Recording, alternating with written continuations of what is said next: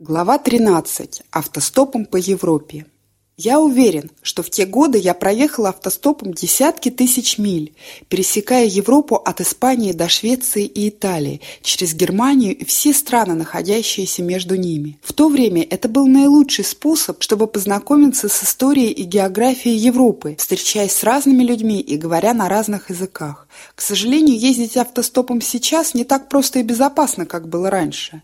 Я останавливался на ночлег в совершенно разных местах. Большей частью это были молодежные турбазы, где я знакомился со своими сверстниками из самых разных стран.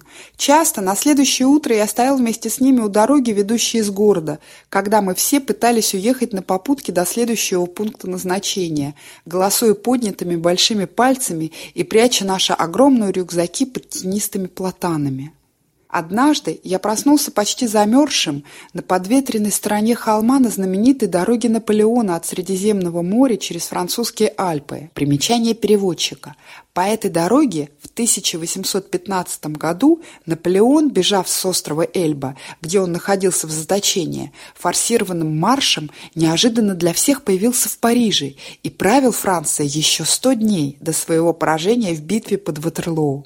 А на следующий день я согрелся, подремывая под теплыми солнечными лучами на лавандовых полях Грасса, перед тем, как добраться до Ниццы. Я спал в парках, в канавах, на пляжах и в отелях самых разных видов. Дважды, один раз в Беблинге в Германии и второй раз в Перпиньяме во Франции. Я проводил ночь в настоящей камере за решеткой, где меня оставляли из добрых побуждений до утра. Я не был замешан в преступлении, но было поздно и шел дождь.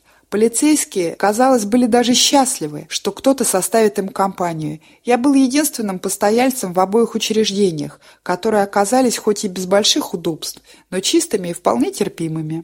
Мои обычные маршруты пролегали через Южную Францию с ее причудливыми каменными деревеньками, выжженной средиземноморской растительностью, римскими руинами, историческими городами, как Авиньон, Ним и Арль, и стариками, страстно играющими в буль, шары, на песчаных городских площадях. При этом температура летом зачастую превышала 40 градусов по Цельсию.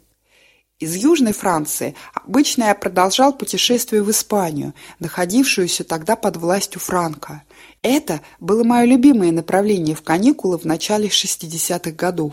Испанские слова и грамматика похожи на французские, так как оба языка могут сочетаться диалектами латинского. Поэтому, чуть-чуть поучив грамматику и почитав по-испански, а также потренировавшись в ежедневных разговорах с приветливыми и разговорчивыми испанцами, мне удалось поднять свой испанский язык до вполне приемлемого уровня.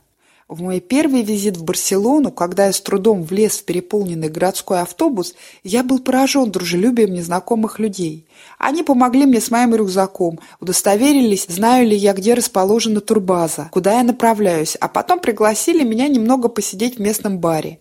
Мы все выпили вино из общего кувшина с длинным носиком. Этот кувшин нужно было держать на вытянутых руках так, чтобы длинная струя вина могла течь прямо в рот.